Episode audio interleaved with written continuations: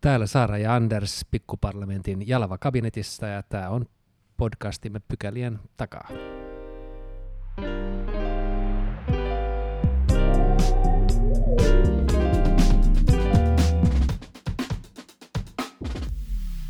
Mennään ensimmäiseen pykälään ja meillä on tänään aiheena ajankohtaiset vaalit, nimittäin Turkissa. Ja Turkin äh, vaalituloksella on vaikutuksia Eurooppaan ja, ja tänne Suomeenkin. Näistä aiheista kuullaan tänään. Me ollaan saatu vieraaksi äh, Turkki-asiantuntija Eijub Jilmas. Kovasti tervetuloa.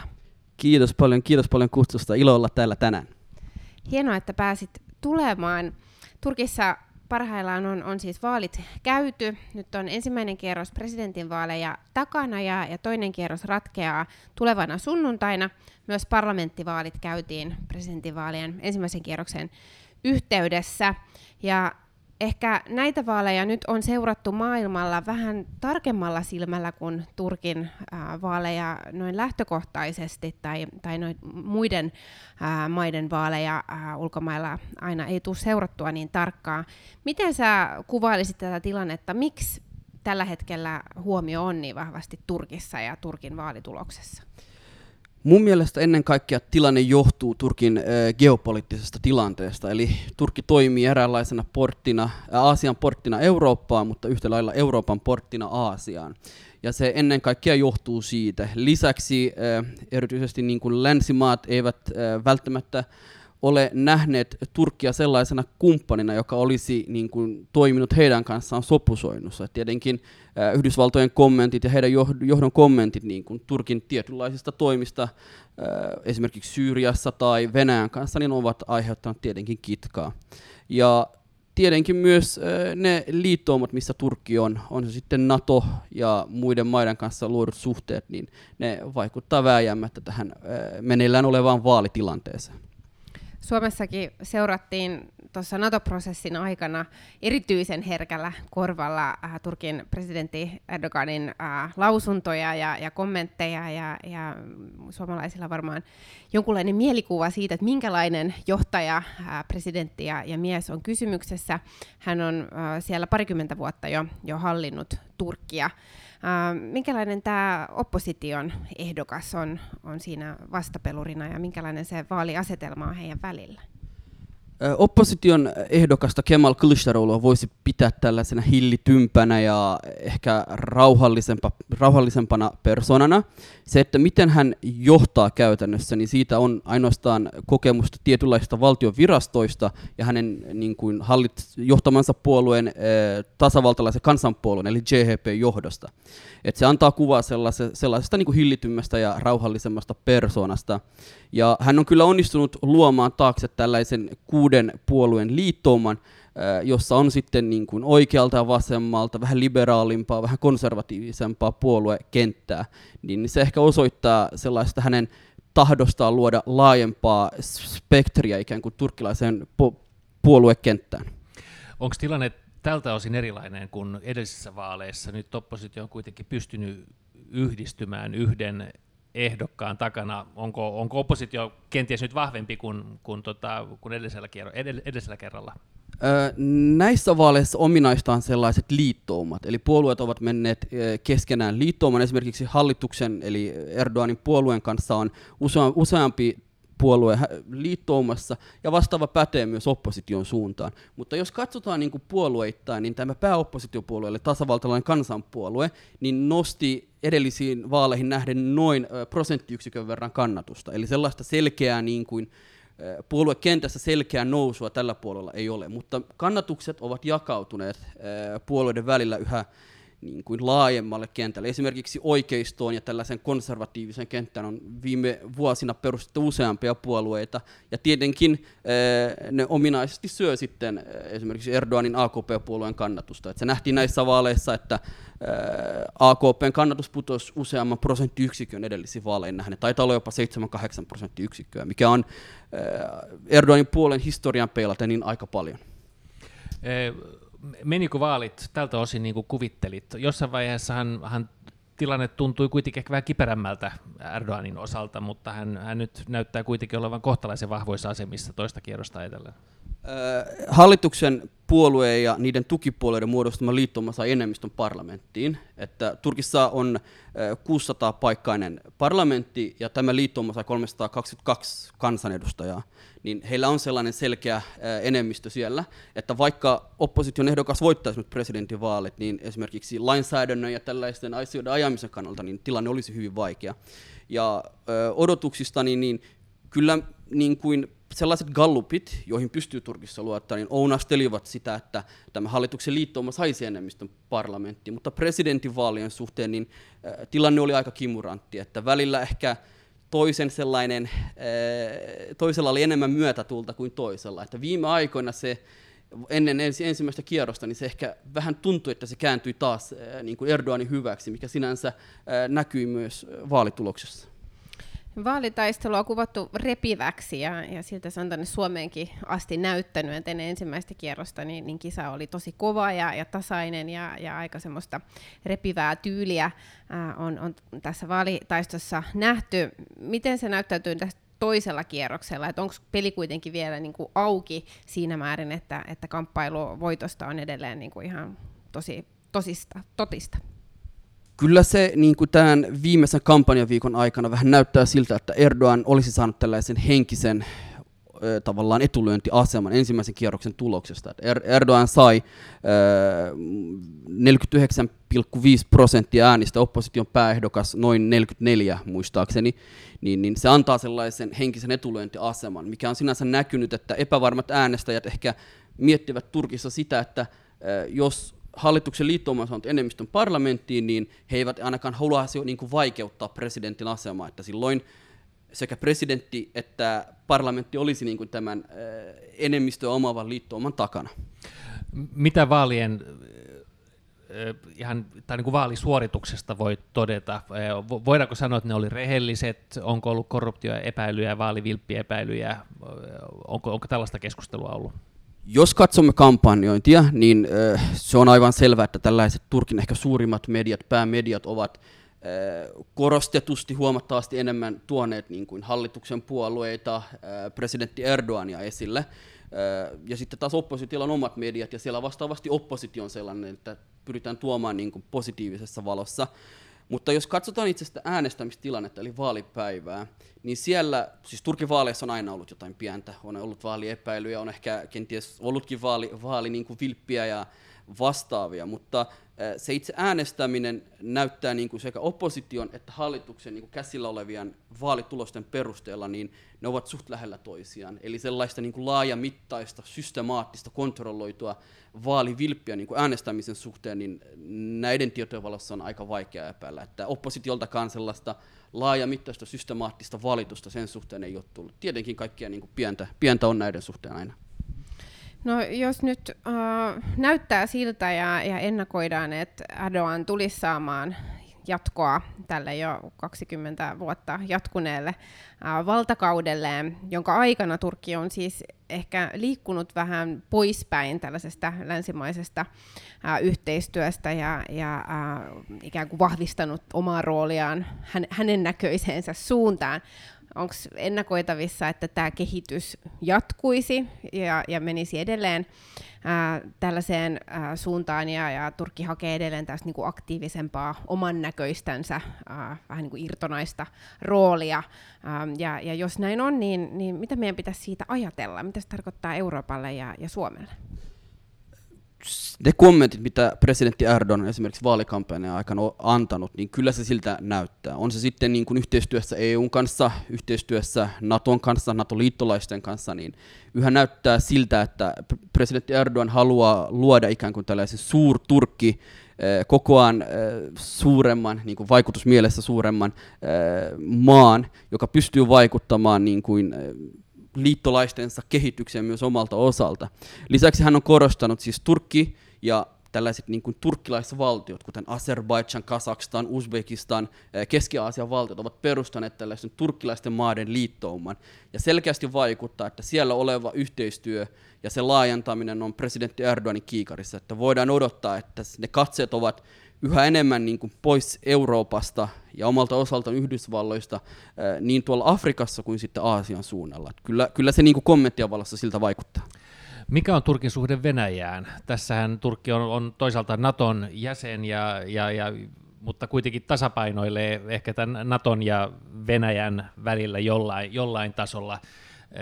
Ja, ja välillä tuntuu, tuntuu että, että tuki nyt länsiliittoumalle nyt vaikka Ukrainan sodan näkökulmasta nyt ei ole aivan, aivan ongelmaton tai aukoton. On ollut keskustelua amerikkalaisista hävittäjäkaupoista aikoinaan, mutta sitten toisaalta Turkki kävi ostamassa venäläisen ilmatorjuntajärjestelmän onko tämä taitavaa pelailua kahden välillä vai onko, onko, onko Erdoganin ikään kuin lojaalisuus, onko siinä jotain sellaista tota, ristiriitaa tai epäselvyyttä? Omissa puheissaan presidentti Erdogan korostaa niin kuin hänen, hänen mielestään Turkin etua. Eli se, mitä hän ajaa, niin hän uskoo vakasti siihen, että se on niin kuin Turkin edun, äh, Turkin suvereniteetin niin kuin mukaista politiikkaa. Ja Venäjän suhteessa hän itse asiassa avasi tuossa, muistaakseni viikko takaperin, hän oli CNN haastattelussa ja totesi siellä, että äh, Turkilla ei ole ongelmia niin kuin Venäjän suhteissa. Ja itse asiassa Turkki ja Venäjä tarvitsevat toisiaan niin kuin maailmanpoliittisella areenalla. Ja äh, sinänsä myös Erdogan on pitänyt hyvin tiivistä yhteistyötä Ukrainan suuntaan. Eli se vaikuttaa sellaiselta tasapainoilevalta politiikalta. Tämä on nähty myös tässä äh, Vilja-sopimuksessa, mikä itse asiassa noin sovittiin Turkin, äh, Venäjän ja Ukrainan toimesta niin, niin tota, se vaiku, siellä oli se ehkä lopputulos, mitä hän on saanut aikaan sillä tasapainoilevalla politiikalla. Ja suhteessa esimerkiksi Putiniin, niin hän korostaa jatkuvasti heidän henkilökohtaisia hyviä välejään ja sitä, että asiat toimii Putinin kanssa. Ja hän todesi myös tässä Sienen haastattelussa, että Turkki ei aio asettaa sellaisia pakotteita, mitä länsimaat ja Yhdysvallat ovat esimerkiksi venäläisille, Venäjälle ja venäläisille yrityksille niin kuin asettaneet. Että, tämä näkyy sinänsä myös Turkia ja Venäjän välisessä kaupassa, että jos vertaa Ukrainan sodan alkuun, niin se on kasvanut aika dramaattisesti, että tällä hetkellä niin tuonti Venäjältä kuin sitten vienti Venäjälle niin vetää kyllä Turkin, Turkin ja Venäjän välisessä kaupassa aika paljon. Mm. Jo tämä suhde ja suhtautuminen Venäjään on, on varmaan niin kuin yksi keskeinen ää, kulma tarkastella tätä, tätä Turkin roolia suhteessa ää, Eurooppaan, länsimaihin ja, ja meihin Suomeenkin. Ja tuossa NATO-prosessin aikana niin, niin tietenkin oli niin kuin ihan selkeä yhteys siinä, että, että mitä, mitä Turkki tekee, niin, niin vaikuttaa meidän tulevaisuuteemme. No me olemme nyt täysvaltainen ää, NATO-maa, Turkin myötävaikutuksella ja, ja toivottavaa on totta kai, että Ruotsi seuraisi tässä niin perässäkin hyvinkin nopealla aikataululla. Toivottavasti yksi konkreettinen kysymys, joka, joka on noussut esiin nimenomaan tätä Ruotsin NATO-jäsenyyttä edistettäessä, niin liittyy näihin kurdikysymyksiin, jotka on, on siellä hankalia. Onko joitain muita tällaisia niin kuin yksittäisiä teemoja, joita pystyisi nostamaan esille, jotka niin kuin luo heijastetta tai, tai vaikutuksia tähän meidän suuntaan?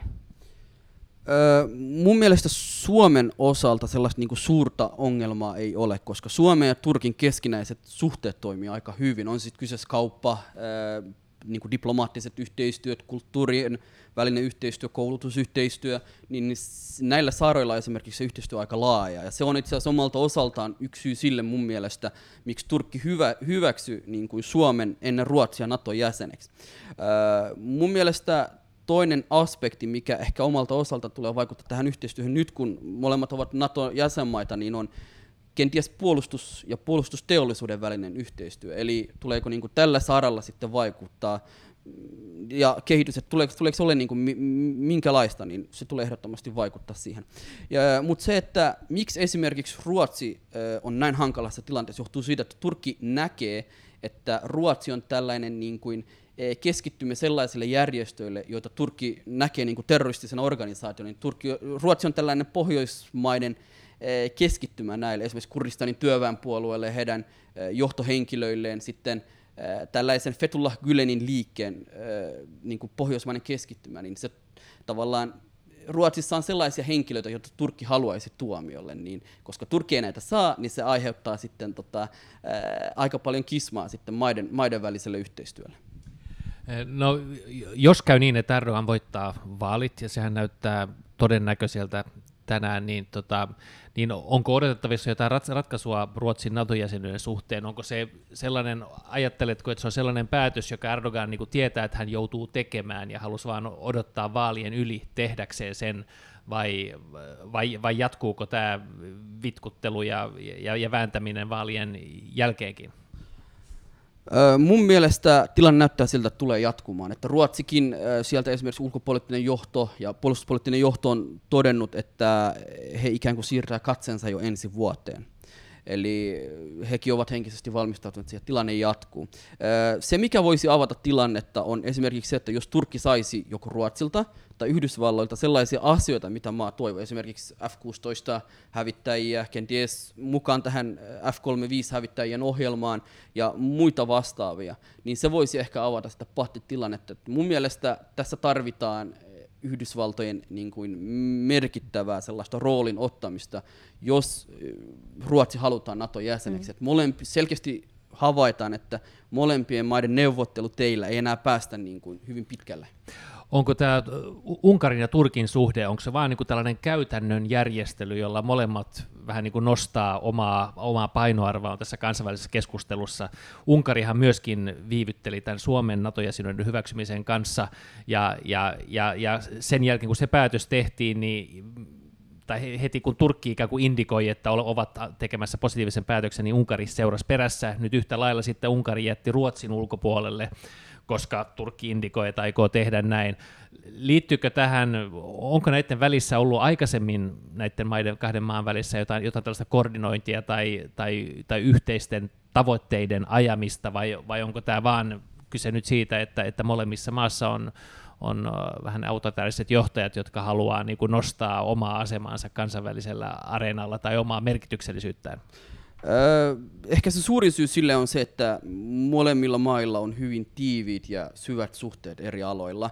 Että et selkeästi Turkki haluaa ja tarvitsee EUn sisällä kumppaneita, jotta esimerkiksi EU, tarvittaessa EUn päätöksentekoon voidaan, voidaan vaikuttaa, niin äh, Unkari vaikuttaa tässä suhteessa aika luontevalta niin kuin kumppanilta, äh, kenen kanssa Turkki kokee, että on, on niin kuin helppo edetä ja syventää yhteistyötä. Äh, mun mielestä tähän liittyen huomionarvoista oli, oli se, että päivää ennen, ennen kuin Turkki ilmoitti, että se hyväksyi virallisesti Suomen jäseneksi, niin äh, Unkarin pääministeri Viktor Orban äh, lähti Ankarassa, Ankaraan käymään päiväreissulla ja kävi ikään kuin neuvottelemassa, jut, juttelemassa siellä. Ja sen jälkeen seuraavana päivänä Turkki ilmoitti, että se hyväksyy niin kuin Suomen NATO-jäseneksi, ja Unkari sitten heti perään, että äh, he, heidän parlamenttinsa on valmis tekemään niin kuin päätöksen. Mun mielestä tämä on aivan selkeä osoitus siitä, että maat selkeästi koordinoivat tätä päätöksentekoprosessia keskenään, ja Omalta osaltaan siihen vaikuttaa myös se, että tuossa taanoin mainitsin siitä turkkilaisten, liiton, turkkilaisten maiden liitosta, niin Unkari on siellä tällä hetkellä tarkkailijan jäsenenä. Ja omalta osaltaan ehkä Unkarikin jollain tapana on kääntänyt katsensa sinne suuntaan, että voisiko se saada esimerkiksi uusia kumppaneita sieltä, koska, esim, koska Unkari tuo aika paljon energiaa esimerkiksi Venäjältä, niin voisiko sitä kautta esimerkiksi vähentää energiariippuvuuttaan Venäjän niin kuin, toimesta. Mm.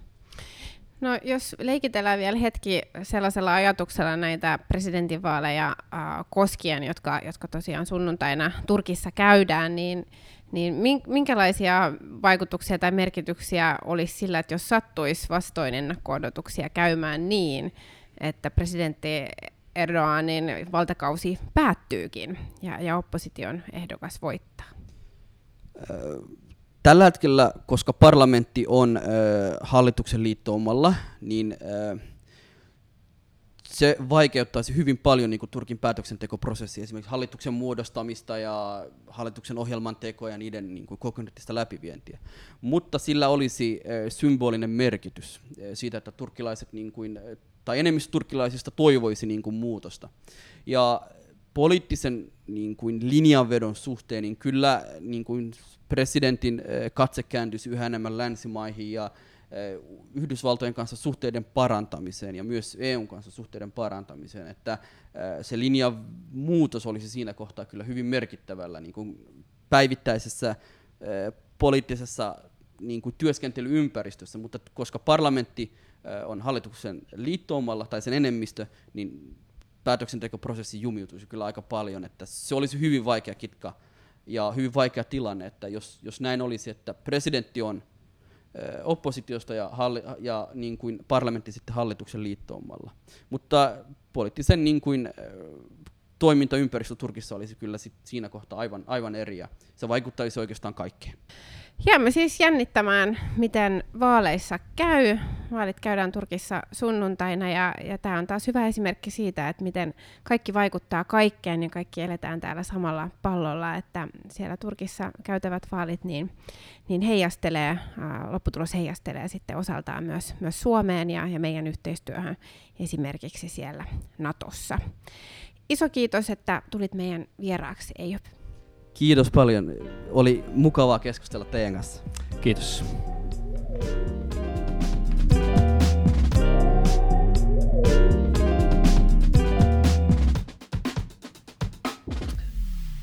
No niin, täällä ollaan taas pikkuparlamentin Jalava. Jalava kabinetissa. Ja mennään toiseen pykälään. Ei ole kyselytuntia, ei ole hallitusta joten, joten pohditaan hallituksen muodostamista.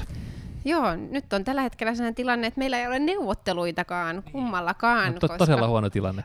Joo, kyllä neuvottelut säätytalolla on, on kyllä käynnissä, mutta keskittyneet nyt ainoastaan kahteen pöytään, äh, maahanmuuttoasioita käsittelevään ja äh, ilmastoasioita käsittelemään ja, käsittelevään, ja me emme kumpikaan ole kummassakaan näistä joka mahdollisti nyt sen, että, että tultiin tänne äänettämään viikon Joo. podcast. Koska sä sait tietää muuten, että tuli tauko? Äh, silloin äh, kyse, kyseisen äh, päivän aamuna. Niin, niin säkin, tiistai-aamulla. Joo, tiistai-aamulla, kun joo, mä tu, mäkin tulin junalla Helsinkiin. Joo. Ja sitten mä sain viestin, että, tota, että nyt ei ole neuvotteluja. Ja oli joiden, myös matkalla. Joo, ja joidenkin joo. kohdallahan se oli pikkasen hankalampi juttu, että oli ihmisiä, jotka tuli aika monen sadan kilometrin päästä ja oli järjestänyt lasten vahteja Joo, ja sitten, ottanut tota, vapaa-päivän Joo, sitten kävi ilmi aamulla, että perussuomalaiset on päättänyt, että nyt ei neuvotella kuin muutamasta asiasta kolmen päivän ajan, ja niin siellä sitten on tehty. Kyllä, tässä on ollut sellainen kääntöpuoli, että nyt on saanut pari päivää äh, sitten haistella tätä ulkoilmaa Joo. säätötalon kellarihuoneiden ulkopuolella. Mun pöydät äh, neuvottelee kellaritiloissa, sun huone taitaa kuitenkin olla ihan ikkunallinen. Joo, ja, kyllä. Joo. ja siellä säätötalon varsinaisissa tiloissa, ja, ja tota, jos tässä ei muuten kauheasti mitään positiivista ää, ole tässä ää, tilanteessa, joka, joka varmasti myös viivyttää tai viivästyttää jonkin verran nyt hallitusneuvotteluiden etenemistä näiden muiden pöytien osalta, niin, niin sellainen hyvä puoli oli, että pääsin eilen illalla lapseni päiväkodin kevätjuhlaan. Okei, joku toinen itse asiassa sanoi ihan just sitä samaa, että nyt pääsi, nyt pääsi kevätjuhliin. Joo, tästä syystä. Mulla ei ole enää sitä sitä mahdollisuutta, että kevätjuhliin pääsisi. Joo.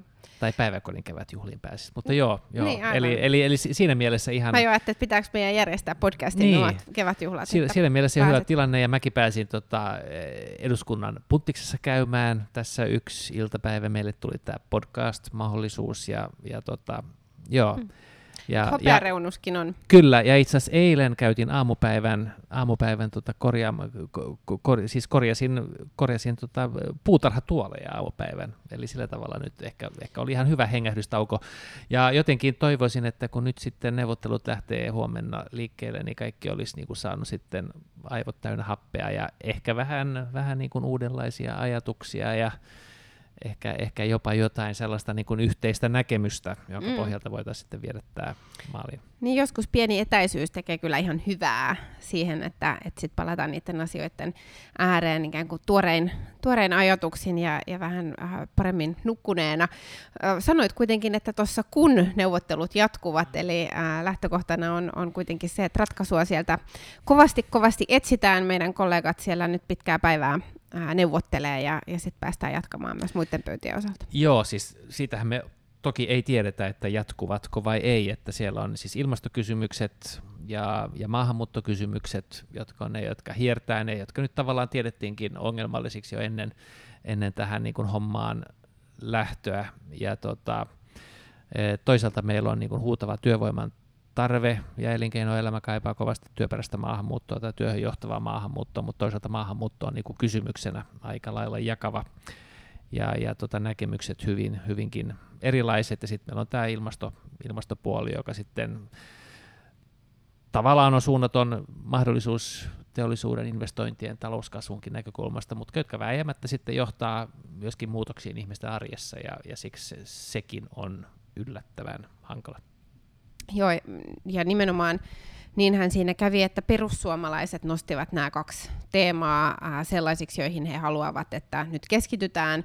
Äh, Riikka Purra taisi kommentoida jotenkin niin, että, että on kierretty kuin kissaa kuumaa puuroa, ja he haluaa, että muissa asioissa edetään ennen, kun, kun näissä on, on löydetty ratkaisut, ja, ja sen myötä nyt on, on tosiaan se tilanne, että ainoastaan nämä kaksi pöytää neuvottelee, ja, ja kaikki muut pöydät odottaa, että, että minkälainen äh, tulos sieltä on, on sitten tullakseen. Joo, tavallaan ihan relevantti näkemys. Mun, mun puolesta ehkä olisi ollut hyvä, ihan hyvä niin sopia siinä nämä kaikki asiat ihan ensimmäiseksi, jotta tiedettäisiin, että, että onko edellytyksiä jatkaa, ja nyt sitä nyt sopua, sopua siellä niin kuin yritetään, yritetään saada.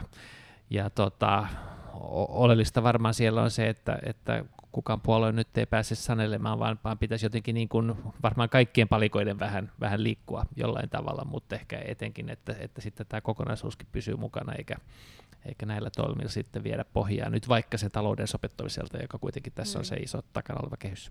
Niin ja se yhdistävä ää, ajatus, että, että tässä on nyt niinku sellainen koalitio koolla, joita yhdistää huoli Suomen talouden tilanteesta ja, ja haluaa ää, luoda, luoda kasvua ja, ja edellytyksiä sille. Ähm, ja, ja nyt on tosiaan nämä asiat noussut tässä erityisesti esiin sellaisina, joista täytyy ää, ratkaisut sovitella yhteen, koska on ihan selvää, että puolueilla on, on näistä kysymyksistä erityisesti ää, erilaisia näkemyksiä. Ja, ja kyllähän lopputuloksen pitää olla sellainen, että se koalitio, jotta se koalitio muodostuu, että, että kaikki voi, voi sen paperin takana olla. Ja, ja säätytalolta poistutaan sellaisen kompromissin kanssa, että, että kaikki voivat sitä puolustaa ja, ja sitoutua siihen yhteiseen näkemykseen. Varmaan se on sen tyyppinen, että kukaan ei ole täysin tyytyväinen, mutta että kaikille niin. kuitenkin sellainen, jonka, jonka takana pystyy kohtuullisen hyvillä mielellä. Joo, voi varmaan sanoa niin, että jos kaikki ei ole tyytyväisiä, niin sitten ehkä se on sitten kohtalainen, kohtalainen se lopputulos. E, nythän me ollaan neljä viikkoa jo tässä väännetty tota, edellis, edellinen hallitus oli jo tässä vaiheessa kutakuinkin niin kuin, tai ne oli ohi, ohi tässä vaiheessa, mutta tuntuu, että, että nyt on, vaikeusastetta sen verran enemmän, että tuskinpa me nyt tässä ennen juhannusta päästään, päästään ulos aika paljon asioita on, on vielä sovittavana. Eh, jos ajattelee sitä, että kuka siellä sisällä on, niin, niin yksi sellainen vähän erilainen juttu on se, että nyt, nyt täältä lobbareita ei, ole miss, ei, ei, ei, ei näy talo, talon sisäpuolella, mutta ulkopuolella meitä kuitenkin lobataan päivästä toiseen. Joo, kyllä. Siellä on, on tota, säätytalon uh, portaita vastapäätä uh, erilaisia uh, tällaisia ähm, mielenosoituksia tai, tai ähm, tavattavissa erilaisten järjestöjen ja, ja toimijoiden äh, ihmisiä ja, ja heidän viestejään vähän vaihtelevalla kokoonpanolla. Äh, ehkä täytyy erityisesti nostaa esiin opiskelijat, jotka Joo, on... Niillä oli, niillä oli sauna siellä yksi päivä. Kyllä, ja he on tainneet olla siis joka päivä äh, perinteen mukaisesti, eli, eli opiskelijat äh, aktiivisesti äh, haluavat säätytalolle terveisiä lähettää. Sitten on ollut muitakin äh, toimijoita. OAJ on, on monesti siinä kulmalla tarjoamassa Joo. aamukahvia ja, ja luonto- ja ympäristöjärjestöt. Joo, ja saamelaiset oli siellä, saamelaisjärjestöt oli siellä tiistaina ja heidän harmikseen osui just sille päivälle, jolta tota, kaikki neuvottelut sitten peruttiin, että, että varmaan se niin kuin Mutta paikalla sa- olemisen teho ehkä vähän siitä sitten mm. Saamelaiskäräjien puheenjohtaja oli kuitenkin sit päässyt tapaamaan ää, hallituksen muodostaja Petteri Orpoa, että et viesti oli saatu kuitenkin välitettyä ää, ainakin sinne puheenjohtaja pöytään, vaikka muuten neuvottelijoita oli sit siinä päivänä vähän, vähän vähemmän ää, paikalla. Yksi näiden neuvotteluiden ää, tällainen piirre on ollut todellakin tämä, johon viittasit, että lobbareita ei ole nyt neuvottelijoina, ää, vaan, vaan puolueet on, on nimennyt niin omia puolue toimijoitaan. Meillä se tarkoittaa ennen kaikkea kansanedustajia, koska kansanedustajia on, on paljon ja, ja pienemmissä ryhmissä on sitten ää, paikallisiakin toimijoita, mutta lisäksihän siellä on ollut aikamoinen joukko näitä asiantuntijoita. Eli sekin on Joo, varmaan satoja. osaltaan, Joo. jo tätä ollaan jo siis tuhat ja, ja ylikin, joka osaltaan on varmaan ää, vaikuttanut siihen, että, että on, on niin kuin tätä aikaa kulunut, koska on haluttu kuulla laajasti asiantuntijoita, ää, eri tahojen edustajia, ja, ja pidän sitä itse asiassa aika hyvänä asiana. Joo, Et kun sitä yhteistä tilannekuvaa muodostettiin, niin, niin haluttiin kuulla laaja-alaisesti. Joo, se on hyvä. Nyt pitää vaan saada asiantuntijoiden näkemykset myöskin tarttumaan, tarttumaan niihin papereihin, ja eiköhän, eiköhän saada. Joo, kyllä. Se on ehkä prosessina jollakin tavalla muistuttanut tällaisesta valiokuntaprosessista, että ää, ensin kuullaan asiantuntijoita ja muodostetaan sitä tilannekuvaa ja sieltä sitten nousee näitä, näitä kysymyksiä, joihin on erityisesti tarpeen ää, hankkia vaikka lisää tietoa tai, tai muodostaa yhteistä näkemystä ja, ja sitten lähdetään muodostamaan sitä Joo. tekstiä. Sillä tavalla se eroaa sitten valiokuntakäsittelyssä, että siellä, siellä tota, äänestetään asioista ja tässä niin kun on tarkoitus saada yksimielinen näkemys että, että se tarkoittaa, että, että puheenjohtajan tehtävä on vähän erilainen. Hän ei vaan vie prosessia läpi, vaan hän myöskin, myöskin niin päästä sellaisiin, mm. sellaisiin, sellaiseen lopputulokseen, josta kaikki voivat olla, mm. olla samaa mieltä. Ja, ja, ja siksi, siksi tämä on tota, vähän normaali, ehkä mutkikkaampi prosessi. Niin, haetaan kompromissia ja, ja sovitellaan niitä erilaisia näkemyksiä yhteen. Tämä on, tämä on tietenkin ihan niin kuin totta, että ei, ei äänestyksen kautta haeta sitä, sitä ratkaisua, vaan, vaan koitetaan pyöritellä semmoinen, että kaikki voisi sen takana sitten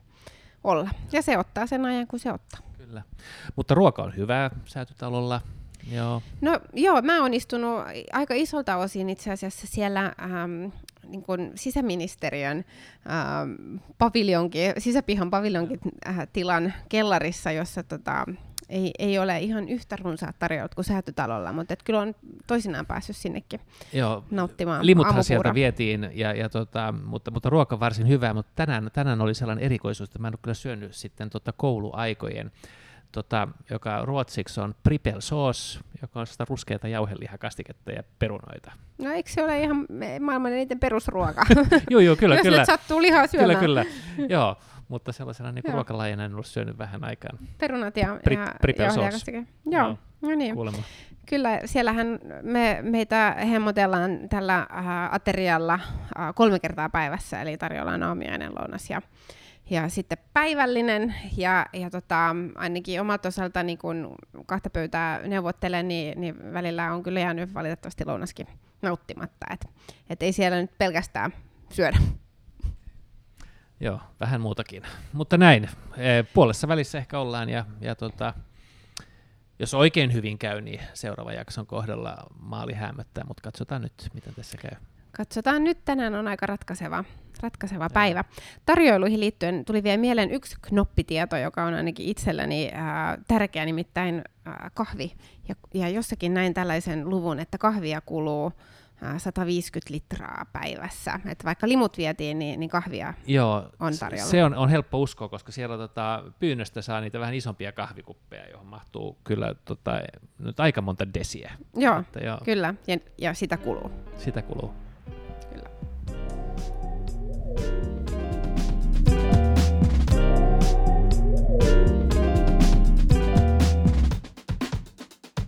Vi går till paragraf 3 och det är nästan sommar redan. Sjukt bra. Ja, och uh, nästa vecka är det redan dags att fira. Det finns uh, flera som firar examen. Mm. Ska du ordna eller delta i någon fest? Eh, no, nu, behöver, ja, nu behöver jag inte ordna fest. Eh, vi hade förra året och vi kommer att ha om några år igen.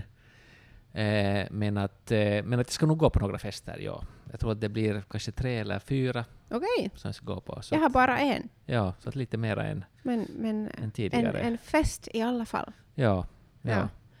Jag hoppas bara att, den här, att, att vårens liksom solkvot inte är full. Att det skulle liksom finnas ännu dag, plats för några så här soliga lördagar. Ja. För det är lite annat om det regnar. Jag hoppas inte. Nej, men det, men det gör det aldrig. Ja.